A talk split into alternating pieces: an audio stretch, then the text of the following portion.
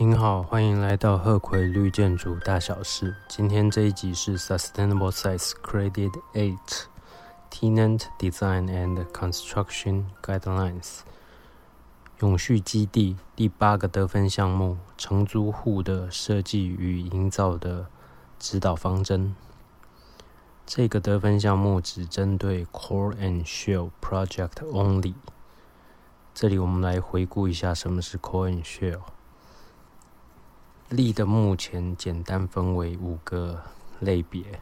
我们现在在讲的是 BD 加 C Building Design and Construction 建筑设计及营造。但是现在讲的得分项目，它要把您建筑物的承租户或者是购买的人连接到另一个分类去 IDC Interior Design and Construction 室内设计及营造。另外还有三种，我也顺便讲一下：O N M Operation and Maintenance 建物维持及营运，有时候我们直接把它翻译成旧建筑；还有 Homes 小型住宅；N D Neighborhood Development 社区发展。好，至于这个 Core and Shell，它表面上的意思就是核心与外壳。所以有时候我们会把它翻译成结构体。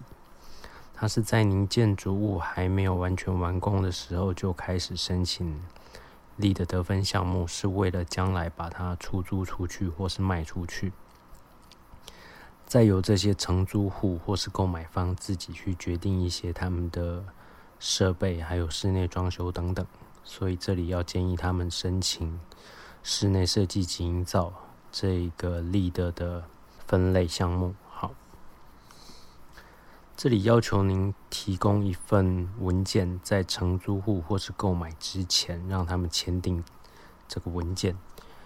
内容要包含三个部分。第一个部分是针对于您这个案子的 sustainable design and construction features，永续相关的设计跟营造的特别点。要把它强调出来，告诉他们说为什么要这样做，还有想要达到的永续目标是什么。第二个是 recommendations for products, materials and services, etc. 您推荐的产品、材料还有服务等等。所谓的服务可能包含一些清洁，还有。回收清运的一些厂商啊，都是为了达到永续的目标。第三个部分是关于 IDC Interior Design and Construction 第四版本，就是刚才跟您报告的室内设计及营造的六个必要条件跟四个得分项目啊，它并不是要求您把整套。ID 加 C 室内设计营造全部塞给您的客户来看，这里有特别挑出几个啊。以分类大项目来说，总共列了四个在这里，简单念给您听。第一个是 WE Water Efficiency 用水效率，这里主要是建议您让他们知道室内用水的减少，包含了。必要条件跟得分项目，再来是 E A Energy and Atmosphere 能源与大气，这里包含了两个必要条件跟四个得分项目，主要是在于能源、冷媒、永续的能源这些。好，细节我就不念，因为蛮多的。接下来是 M.R. Material and Resources 材料与资源，这里只要求一个必要条件：Storage and collection of recyclables 存放、储存、回收的物件。